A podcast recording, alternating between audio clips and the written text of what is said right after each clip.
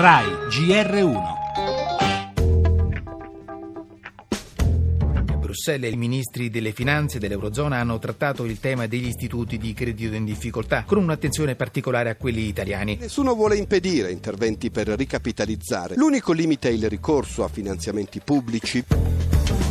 Non è particolarmente preoccupante la situazione delle banche italiane. Quello dei crediti deteriorati non è un problema nuovo, ma non si tratta di una crisi acuta. C'è tutto il tempo di trovare una soluzione adatta, senza violare le regole europee.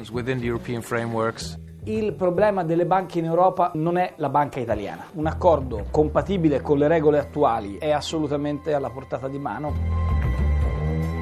Uh, uh, Il dialogo con le autorità italiane è continuo e costruttivo. I problemi legati alla liquidità delle banche possono essere affrontati salvaguardando sia la stabilità finanziaria sia i piccoli investitori. I risparmiatori saranno salvaguardati dal governo italiano. I contatti con le autorità europee continuano positivamente. C'è uno strumento per la liquidità, vedremo altri strumenti di tipo precauzionale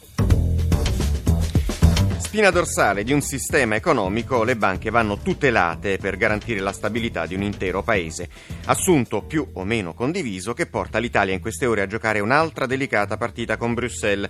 Dare ossigeno agli istituti in difficoltà, liberarli dai cosiddetti crediti incagliati, è talmente importante da spingere il nostro governo a chiedere una parziale deroga alle norme europee e utilizzare così anche denaro pubblico.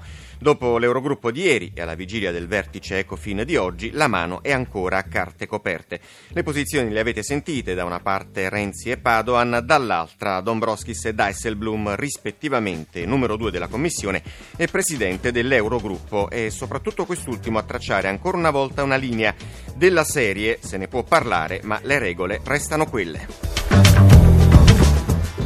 Nel nostro giornale anche la situazione negli Stati Uniti, oggi i funerali delle vittime di Dallas mentre il paese è attraversato dalle manifestazioni antirazziste, la Gran Bretagna un premier donna, domani Theresa May sostituisce David Cameron, la politica italiana alle prese con il referendum costituzionale, la cronaca, operazione anti-indrangheta in Calabria, coinvolti funzionari pubblici, a Roma si indaga invece sugli appalti della metro C.